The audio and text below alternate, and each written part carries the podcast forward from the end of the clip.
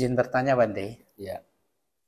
Nanti dalam bawana uh, saat meditasi kan kita kita ambil contoh ambil objek anapanasati. Jadi apa yang harus kita lakukan di kalau meditasi bawana ini Bande? Terus menerus hanya objek meditasi, terus menerus hanya di napasnya aja atau ada perenungan atau ada gimana Bande? Uh, Karena ini masih nggak gitu paham Bande. Iya. Sebetulnya sudah mendengar sekian kali ya dari saya tentang hal ini. Hmm.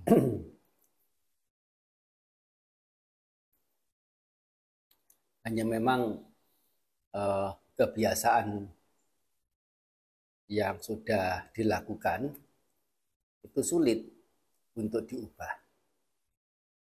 Kebiasaannya adalah eh, meditasi, objek anapanasati, memperhatikan nafas keluar, nafas masuk. Ya, pokoknya itu saja yang diperhatikan.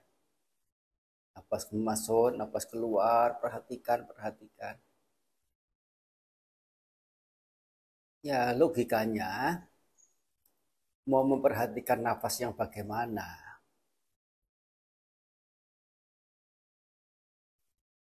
Perhatikan nafas masuk, keluar, masuk, keluar, keluar, masuk, keluar, masuk. Serinci apa pun, sedetail apa pun, sefokus apa pun. Hmm. Korelasinya dengan pencapaian nibbana atau mengikis kotoran batin itu di mana? Korelasinya itu apa di mana? Hmm. Nyampe enggak itu korelasinya itu? Kan itu konsentrasi, fokus. Hmm. Fokus, fokus.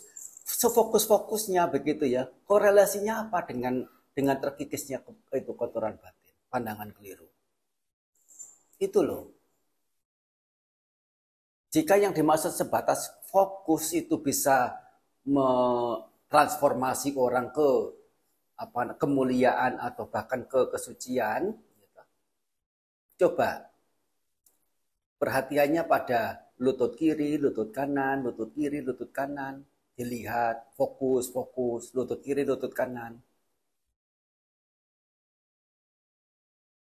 Memungkinkan tidak jika demikian untuk mendapatkan nilai-nilai luhur, berada dalam keluhuran, mengikis kotoran batin, mencapai kesucian.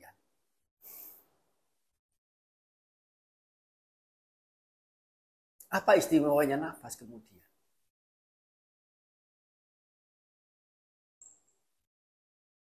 Lebih lagi, nah, meditasi, fokus gitu ya. Ada dua tiang nih. Tiang kiri, tiang kanan, tiang kiri, tiang kanan. Atau ini penamanya gagang HP ini. Gagang, gagang, gagang. Fokus, konsentrasi, penuh. Gak ke mana-mana konsentrasinya. Korelasinya apa dengan pengikisan kotoran batin? Keterhubungannya itu. Dengan kesucian apalagi.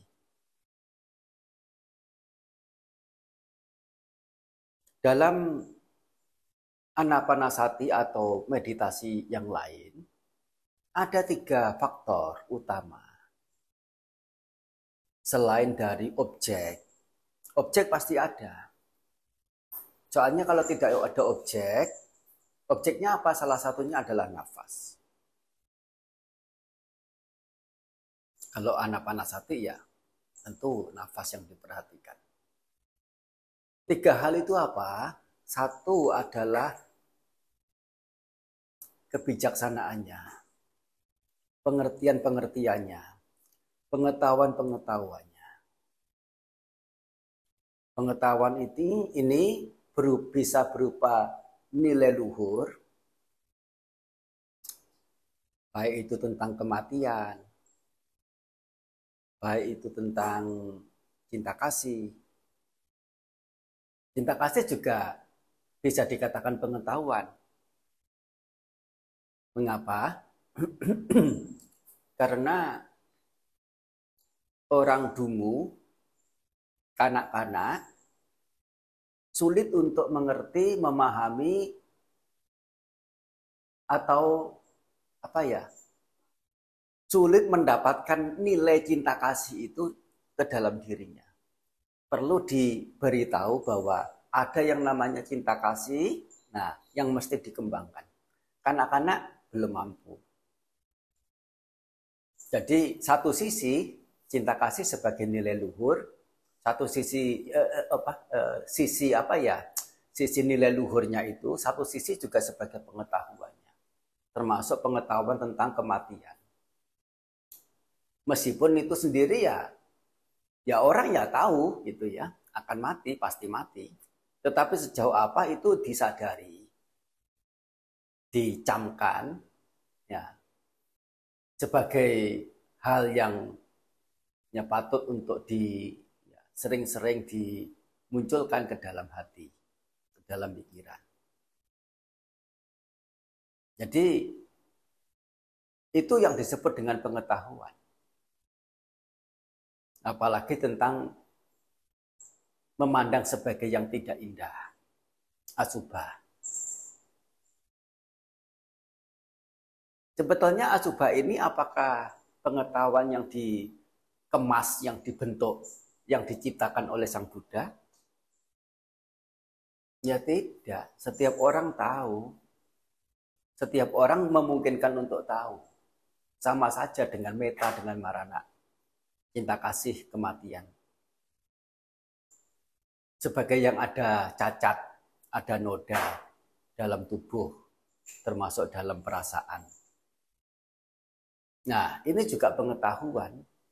Dan pengetahuan ini sesungguhnya yang sudah ada setiap orang memungkinkan untuk mengetahui dan menembus dan menyadarinya. Termasuk keberadaan tidak kekal. Ya toh, itu sesok itu tiap orang ya ya tahulah apa namanya ini uh, tidak kekal, tidak kekal, tidak tetap, tidak pasti, tidak langgeng.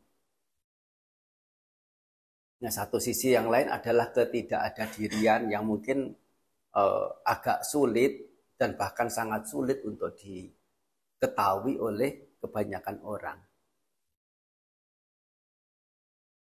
Sesungguhnya ketidakadadirian itu, ketidakada intian, ya memang sudah menjadi esensinya alam semesta segalanya baik yang berbentuk maupun bukan bentuk baik yang berkondisi maupun tidak berkondisi. Nah, patut diketahui apa yang disebut berkondisi berfaktor pembentuk. Tidak berkondisi artinya tidak berfaktor pembentuk.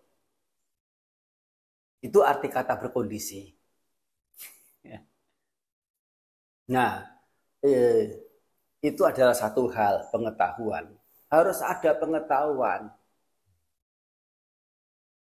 yang kedua adalah ada pengingatan.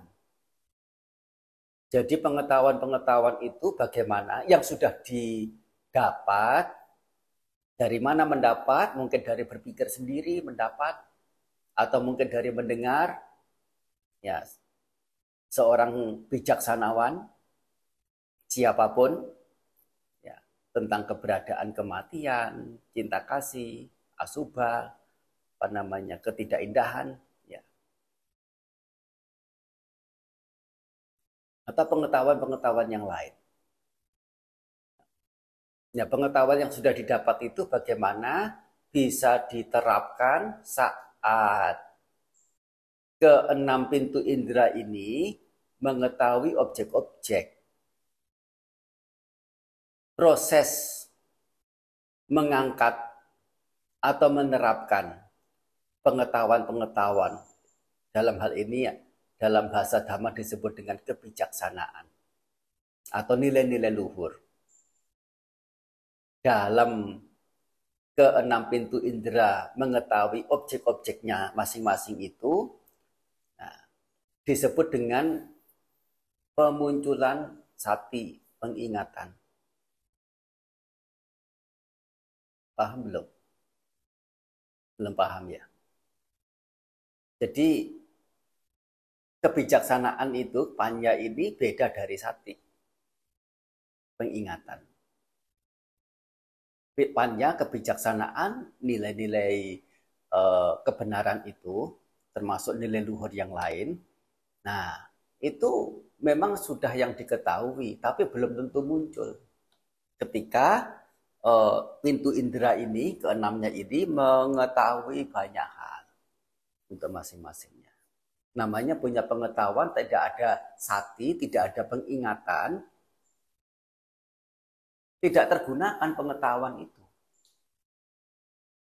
Yang digunakan apa? Ya sebatas ini, apa namanya, uh, insting, naluri. naluri. Ya, yang semuanya itu sifatnya jauh dari nilai-nilai kebijaksanaan, jauh dari nilai-nilai luhur. Tidak muncul itu. Meskipun pengetahuan itu sudah didapat. Nah, sati pengingatan adalah satu tindak menerapkan pengetahuan yaitu pannya itu ketika keenam pintu indera mengetahui objek masing-masingnya.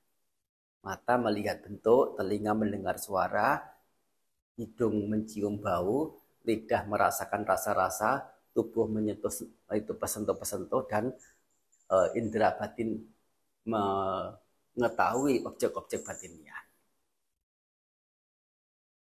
Peran sati pengingatan tidak lain adalah bagaimana nilai luhur itu bisa diterapkan ketika keenam pintu indera mengetahui objek-objek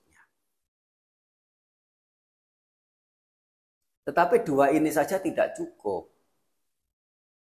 Nilai kebijaksanaan ada, sudah diterap, eh, sudah dimuncul, eh, itu sudah sudah di sudah didapat, sudah diketahui, sudah punya nilai kebijaksanaan. Sati sudah muncul dalam rangka mengetahui, oh ini ini apa namanya anicca. Ini anicca, ya. Ini ini asubah tidak indah. Ini eh, apa adinawa, ada cacat, ada noda. Sebatas itu saja apakah sudah selesai? Ya belum. Mungkin ada noda, mungkin anicca, mungkin tidak indah, asuba. Tapi ya apa namanya ini konsumsi saja, pakai saja, apa saja. Apa? Oleh karena apa? Belum belum ada satu hal lagi apa itu? Daya upaya. Sebutannya adalah wirya. Atau nama lainnya adalah wayama. Nama lainnya adalah padhana. Nama, nama lainnya adalah atapa.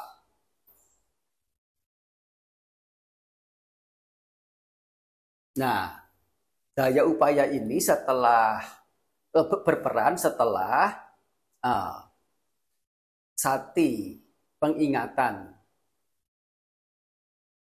yang muncul dengan menerapkan nilai kebijaksanaan yang telah didapat dalam mengetahui objek-objek itu. Bagaimana agar kotoran batin itu bisa ter apa tereliminir, tersingkirkan. Ini adalah kerjanya wirya. Termasuk juga bagaimana mengangkat, mener, apa, menegakkan keberadaan batin yang kukuh kekeh pada nilai kebijaksanaan itu dengan tetap ada bantuan sati pengingatan di dalamnya. Nah ini uh, ketiganya ini bekerja sama antara punya pengetahuan sampai jana atau panya, punya pengingatan bagaimana menerapkan nilai kebijaksanaan pengetahuan itu dalam keenam pintu indera mengetahui objek dan daya upaya. Pengerahan adalah sebutan untuk wirya. Kita menerjemahkannya itu semangat. Tiganya itu harus ada dalam pengembangan batin.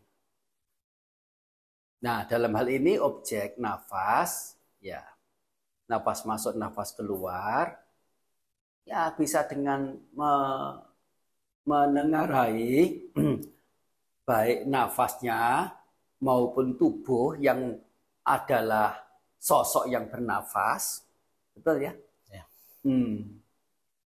Sebetulnya ya yang dijadikan objek secara uh, maknanya itu adalah tubuh, bukan melulu nafasnya. Bagian dari kaya nupasana itu. Anapanasati, betul enggak? Hmm. Kalaupun misalnya katakan mau fokus pada khusus nafasnya oleh karena itu adalah anapanasati, bagaimana? melihat sisi ketidakindahan dalam nafas. Kalau ruang udaranya itu berbau busuk, tidak layak dihirup, orang akan bersenang di berada di sana. Udaranya mengandung racun, udaranya apek busuk, tidak layak hirup. Itu menjijikkan. Nggak mau. Orang bernafas kalau bisa kan cari udara yang dia rasa, dia anggap itu adalah udara yang layak hirup. Betul ya? Betul. Hmm.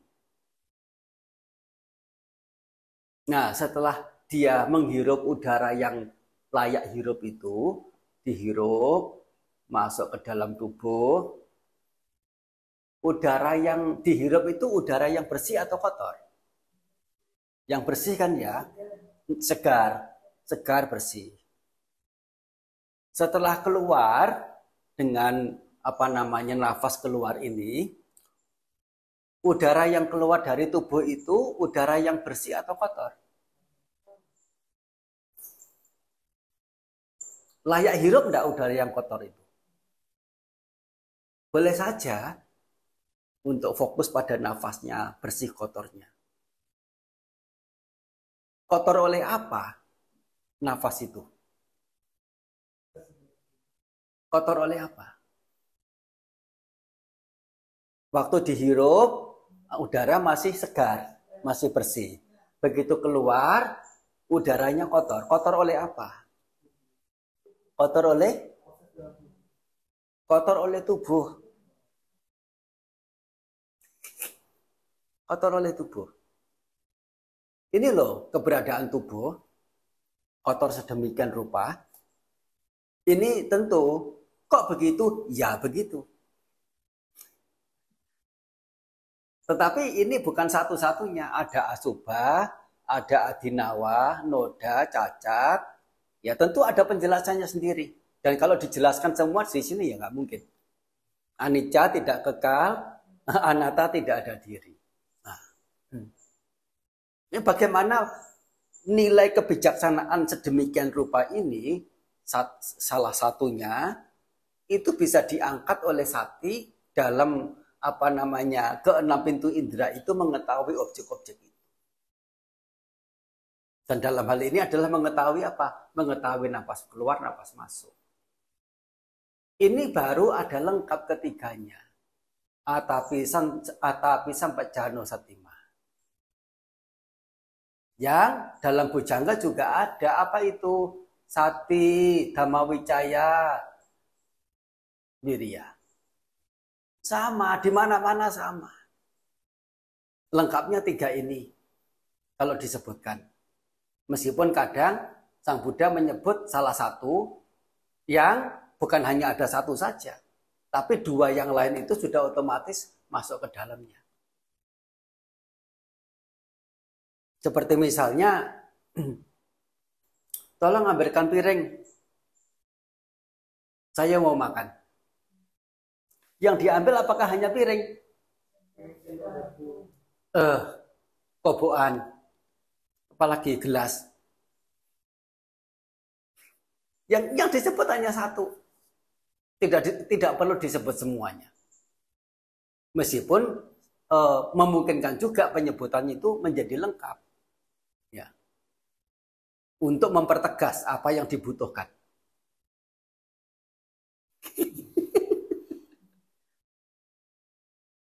Jadi kebiasaan bermeditasi objek nafas dengan melulu atau dengan hanya memperhatikan nafasnya, berpusat berfokus pada nafasnya, keluar masuk keluar masuk, sudah mengerti sebagai yang bermeditasi, satu pengertian yang kurang itu. Sudah menjawab belum? Artinya eh, pada saat kita tidak perlu menunggu sampai eh, beberapa katakanlah 30 menit atau sekian sampai kita benar-benar dalam keadaan tenang baru kita mau mulai perenungan Di bisa langsung ya juga. bisa langsung perenungan bisa langsung. aja Tidak usah menunggu kapan, tidak usah tunggu sampai tenang. Tunggu tenang, batasan tenang itu apa? Kapan kita kita merasa diri sebagai disebut tenang? Hmm? Ada sih, hmm, setelah fly. Nah, kondisi antara sadar dan lelap. Nah, itu baru tenang. Di saat itu sudah nggak mungkin lagi untuk menghadirkan pengertian-pengertian yang yang mendalam. Oleh karena apa? Kesadaran yang yang yang penuh saja sulit apalagi kesadaran yang sudah melemah. eh, meskipun awal-awal susah sekali, ribet sekali. Memperhatikan nafas satu, kemudian menghadirkan apa nilai luhur begitu, apa kayaknya susah banget. Mana mungkin? Ya tidak apa-apa, pelan-pelan. Karena kita belum terbiasa. Kita terbiasanya dengan apa? Terbiasanya dengan memperhatikan sesuatu, tetapi bukan dengan nilai luhur, tapi dengan nilai nistanya, dengan nilai buruknya. Sudah bercampur dengan keserakahan, kebencian, kebodohan tanpa perlu belajar. Ya kan? Eh, bisa juga kok kalau sudah terbiasa. Dan tanpa disuruh sudah serasa otomatis. uh, kita sudah bisa memperhatikan sesuatu sekaligus menyertakan sesuatu apa itu keserakahan, kebencian, kebodohan atau kotoran-kotoran batin yang lain. Kita tidak komplain itu. Iya. Tetapi begitu menyertakan nilai luhur, nilai kebijaksanaan, itu beban, itu berat, itu bermasalah, Susah. itu tidak mungkin, ya itu aneh, ya masuk poin nanti. Uh, masuk poin. Dan itu yang menjadi inti dari pengembangan batin itu dari nilai luhurnya yang dimasukkan. Itu bukan dari asal objek itu dapat diperhatikan. Dapat dikonsentrasikan.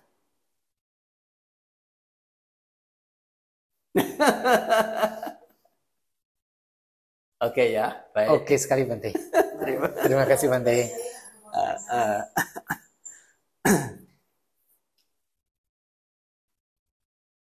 Sapitiyo viwajantu